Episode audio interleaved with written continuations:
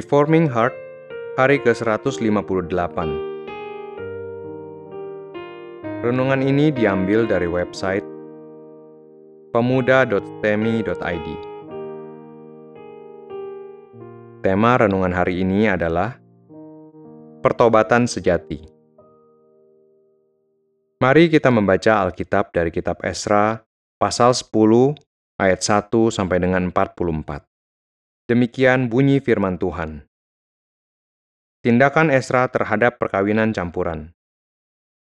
Sementara Esra berdoa dan mengaku dosa, sambil menangis dengan bersujud di depan rumah Allah, berhimpunlah kepadanya jemaah orang Israel yang sangat besar jumlahnya, laki-laki, perempuan, dan anak-anak. Orang-orang itu menangis keras-keras. Maka berbicaralah Sekanya bin Yehiel, dari Bani Elam. Katanya kepada Esra, kami telah melakukan perbuatan tidak setia terhadap Allah kita. Oleh karena kami telah memperistri perempuan asing dari antara penduduk negeri. Namun demikian, sekarang juga masih ada harapan bagi Israel. Marilah kita sekarang mengikat perjanjian dengan Allah kita bahwa kita akan mengusir semua perempuan itu dengan anak-anak yang dilahirkan mereka menurut nasihat Tuhan dan orang-orang yang gemetar karena perintah Allah kita. Dan biarlah orang bertindak menurut hukum Taurat. Bangkitlah, karena hal itu adalah tugasmu. Kami akan mendampingi engkau. Kuatkanlah hatimu dan bertindaklah. Kemudian bangkitlah Esra dan menyuruh para pemuka imam dan orang-orang Lewi dan segenap orang Israel bersumpah bahwa mereka akan berbuat menurut perkataan itu maka bersumpahlah mereka. Sesudah itu Esra pergi dari depan rumah Allah menuju bilik Yohanan bin Eliasib, dan di sana ia bermalam dengan tidak makan roti dan minum air, sebab ia berkabung karena orang-orang buangan itu telah melakukan perbuatan tidak setia. Lalu disiarkanlah pengumuman di Yehuda dan di Yerusalem kepada semua orang yang pulang dari pembuangan untuk berhimpun di Yerusalem. Barang siapa dalam tiga hari tidak datang, maka menurut keputusan para pemimpin dan tua-tua segala hartanya akan disita dan ia akan dikucilkan dari jemaah yang pulang dari pembuangan. Lalu berhimpunlah semua orang laki-laki Yehuda dan Benyamin di Yerusalem dalam tiga hari itu, yakni dalam bulan ke-9 pada tanggal 20 bulan itu. Seluruh rakyat duduk di halaman rumah Allah sambil menggigil karena perkara itu dan karena hujan lebat. Maka bangkitlah Imam Esra, lalu berkata kepada mereka, "Kamu telah melakukan perbuatan tidak setia, karena kamu memperistri perempuan asing dan dengan demikian menambah kesalahan orang Israel. Tetapi sekarang mengakulah di hadapan Tuhan Allah nenek moyangmu, dan lakukanlah apa yang berkenan kepadanya dan pisahkanlah dirimu dari penduduk negeri dan perempuan-perempuan asing itu. Lalu seluruh jemaah menjawab dan berseru dengan suara nyaring, Sesungguhnya adalah kewajiban kami melakukan seperti katamu itu. Tetapi orang-orang ini besar jumlahnya dan sekarang musim hujan, sehingga orang tidak sanggup lagi berdiri di luar. Lagi pula pekerjaan itu bukan perkara sehari dua hari, karena dalam hal itu kami telah banyak melakukan pelanggaran. Biarlah pemimpin-pemimpin kami bertindak mewakili jemaah seluruhnya, maka setiap orang di kota-kota kami yang memperistri perempuan asing harus datang menghadap pada waktu-waktu tertentu dan bersama-sama mereka para tua-tua dan para hakim di tiap-tiap kota sampai murka Allah kami yang bernyala-nyala karena perkara ini dijauhkan dari kami. Hanya Yonatan bin Asael dan Yahzeya bin Tikwa berdiri menentang perkara itu, disokong oleh Mesulam dan Sabetai, orang Lewi itu. Tetapi mereka yang pulang dari pembuangan melakukannya. Maka Imam Esra memilih beberapa orang, kepala-kepala kaum keluarga, masing-masing untuk kaum keluarganya, semuanya dengan namanya disebut. Pada hari pertama bulan ke-10, mereka bersidang untuk menyelidiki perkara itu. Dan mereka menyelesaikan segala urusan mengenai orang yang memperistri perempuan asing itu pada hari pertama bulan pertama. Di antara kaum imam, yang memperistri perempuan asing terdapat dari Bani Yesua bin Yosadak dengan saudara-saudaranya, Maaseya, Eliezer, Yarib, dan Gedalia. Dengan memegang tangan, mereka itu berjanji akan mengusir istri mereka, dan mereka mempersembahkan seekor domba jantan dari kawanan kambing domba sebagai korban penebus salah karena kesalahan mereka. Dari Bani Imer, Hanani dan Zebaja. Dari Bani Harim, Maaseya, Elia, Semaya, Yehiel, dan Uzia. Dan dari Bani Pasyur, Elyoenai, Maaseya, Ismael, Nataniel, Yosabat, dan Elasa. Dari orang-orang Lewi, Yosabat, Simei, Kelaya, yakni Kelita, Petahya, Yuda, dan Eliezer. Dari para penyanyi, Eliasib. Dari para penunggu pintu gerbang, Salum, Telem, dan Uri dari orang-orang Israel yang lain, dari Bani Paros, Ramya, Yezia, Malkia, Miyamin, Eliezer, Malkia, dan Benaya. Dan dari Bani Elam, Matanya, Zakaria, Yehiel, Abdi, Yeremot, dan Elia. Dari Bani Zatu, Elioenai, Eliasib, Matanya, Yeremot, Sabat, dan Aziza. Dari Bani Bebai, Yohanan, Hananya, Sabai, dan Altai. Dari Bani Bani, Mesulam, Maluk, Adaya, Yasub, Seal, dan Yeramot. Dari Bani Pahat Moab, Atna dan Kelal. Benaya, Maasea, Matania, Bezaleel, Binui, dan Manasye. Dari Bani Harim, Eliezer, Yisia, Malkia, Semaya, Simeon, Benyamin, Maluk, dan Semaria. Dari Bani Hasum, Matnai, Matata, Zabat, Elifelet, Yeremai, Manasye, dan Simei. Dari Bani Bani, Maadai, Amran, Uel, Benaya, Bedeya, Keluha, Wanya, Meremot, Eliasib, matanya Matnai Yaasai. Dari Bani Binui, Simei, Selemya, Nathan, Adaya, Maknabai, Sasai, Sarai, Azariel, Selemya, Semaria, Salum, Amaria, dan Yusuf. Dari Bani Nebo, Yeiel, Matika, Zabat, Zebina, Yadai, Yoel dan Benaya. Mereka sekalian mengambil sebagai istri perempuan asing, maka mereka menyuruh pergi istri-istri itu dengan anak-anaknya.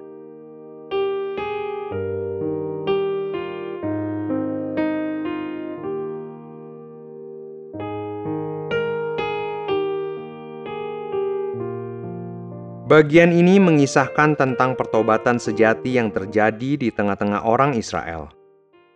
Yang pertama adalah mereka mendengar Taurat lalu menyadari dosa-dosa mereka. Tanpa firman Tuhan tidak mungkin terjadi keselamatan bagi umatnya.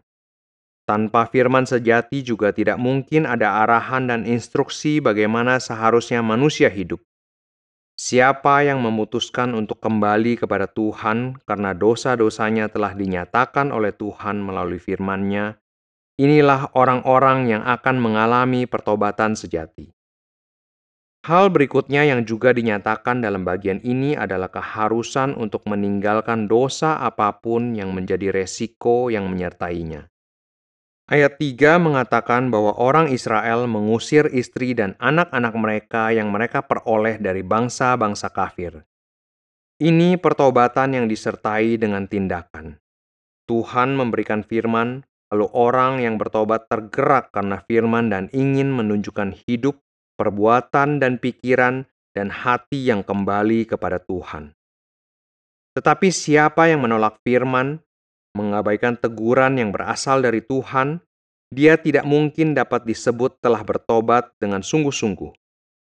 Inilah ternyata tugas yang harus dikerjakan oleh Ezra.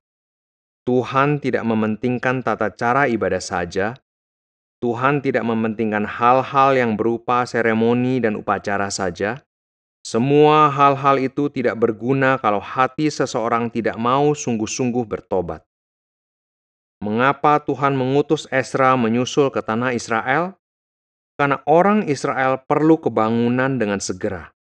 Mereka perlu seruan pertobatan dari orang yang sungguh-sungguh mengasihi mereka dan sungguh-sungguh mau berkorban untuk mereka. Esra datang untuk memberikan kebangunan rohani kepada orang Israel yang mulai menyeleweng meninggalkan Tuhan. Tugas Esra untuk memberikan suatu kebangunan rohani dimulai dengan mendoakan bangsanya yang bobrok. Tidak akan ada pertobatan yang sejati jika tidak ada orang yang sungguh-sungguh mendoakan suatu tempat atau seseorang untuk bertobat dan kembali kepada Tuhan. Dan yang dimaksud di sini bukan hanya berdoa yang diucapkan seadanya. Yang dimaksud adalah doa yang dipanjatkan karena hati yang hancur melihat keadaan umat Tuhan yang cemar dan penuh dosa. Doa yang juga dipanjatkan untuk dirinya sebelum dipanjatkan bagi orang lain atau bagi bangsanya. Biarlah Tuhan terus menyatakan firman Tuhan yang menegur dosa-dosa orang Israel dia harus menegur dengan keras keberdosaan umat Tuhan. Teguran yang keras dan tepat inilah langkah kedua pertobatan dari umat Tuhan. Langkah berikutnya dari pertobatan mereka adalah mereka sungguh-sungguh meninggalkan dosa mereka. Ini ditunjukkan dengan tindakan mereka mengusir istri maupun anak-anak mereka untuk mencegah pengaruh yang rusak dari bangsa-bangsa kafir itu di tanah Israel. Pertobatan tanpa kerelaan meninggalkan dosa adalah palsu. Bertobat tetapi tidak ada perubahan hidup, ini pasti pertobatan palsu. Dan yang terakhir adalah Esra memastikan bahwa mereka tetap setia kepada pertobatannya dengan memutus kemungkinan mereka dapat jatuh ke dosa yang sama.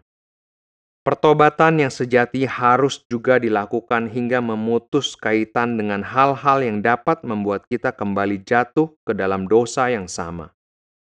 Setiap orang Israel yang pernah mengambil perempuan-perempuan bangsa-bangsa lain itu harus mendaftarkan nama mereka, sehingga mereka mendapatkan pengawasan dan perhatian supaya tidak kembali ke cara hidup yang lama dan sia-sia. Untuk direnungkan. Yang pertama, kehidupan seorang manusia memang sangat penuh dengan kecemaran dan kerusakan. Tetapi yang membuat kita mendapatkan kehidupan yang bebas dari dosa adalah titik pertobatan yang sejati. Apakah kita telah memiliki pertobatan yang sejati? Adakah momen di dalam hidup kita di mana Tuhan benar-benar memimpin kita meninggalkan semua dosa-dosa kita yang lama dan menuntun kita ke dalam suatu hidup yang baru? Jika ada, maka kita telah mengalami tuntunan tangan Tuhan yang memberikan pertobatan kepada kita, sehingga kita hidup baginya. Adakah momen pertobatan itu?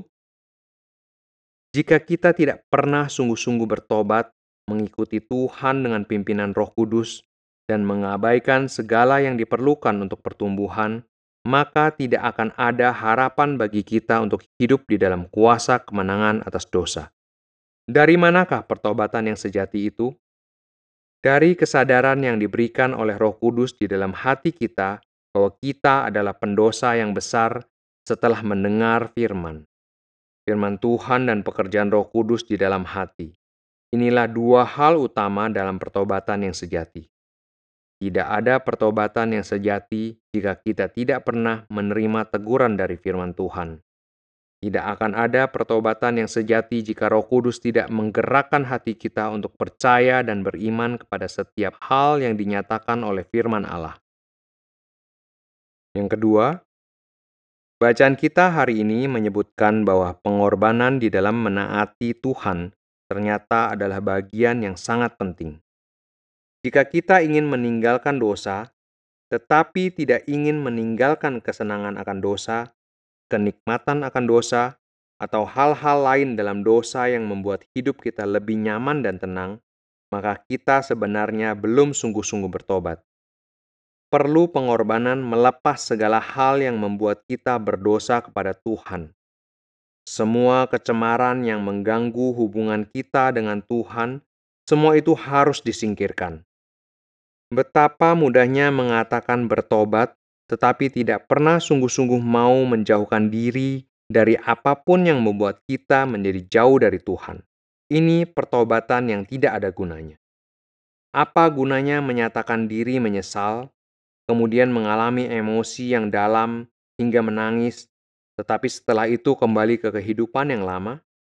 Ini semua tidak berguna. Ketika kita rela meninggalkan kehidupan kita yang cemar dan mau sungguh-sungguh hidup bagi Tuhan, ketika itulah pertobatan yang sejati dapat terjadi. Maukah kita meninggalkan apa pun yang membuat kita terus berdosa? Relakah kita meninggalkan kesenangan-kesenangan yang cemar? Maukah kita menyangkal diri dan ikut Tuhan di dalam hidup yang suci? Yang ketiga, Hal berikutnya, apakah kita telah sungguh-sungguh menempatkan diri kita di dalam pengawasan orang lain? Mungkin saudara seiman kita yang lebih dewasa di dalam imannya. Mungkin persekutuan di dalam gereja, mungkin bimbingan dari hamba Tuhan. Semua ini diperlukan untuk menguatkan dan memaksa kita untuk tidak kembali ke kehidupan yang lama. Tanpa ada yang mengontrol, mengingatkan, dan membatasi kebebasan kita agar kita tidak menjadi rusak dan hancur karena tidak ada yang memberikan peringatan ketika kita mulai keluar jalur. Seseorang yang tidak memiliki siapa-siapa untuk memberikan peringatan akan berjalan makin kencang di jalur yang menuju ke jurang kehancuran tanpa dia sadari. Mari kita berdoa. Tuhan, Tolong berikan firman-Mu untuk mengoreksi hidup kami. Berikan kami anugerah-Mu sehingga kami tahu sudah berapa besar kami membuat Engkau murka. Nyatakan kebenaran-Mu sehingga kami tahu betapa cemar kami telah hidup. Nyatakan terang firman-Mu sehingga kami tahu bahwa kami adalah pendosa-pendosa besar yang tidak punya harapan. Kami memohon supaya rohmu yang kudus menggerakkan hati kami untuk kembali seutuhnya kepada Tuhan.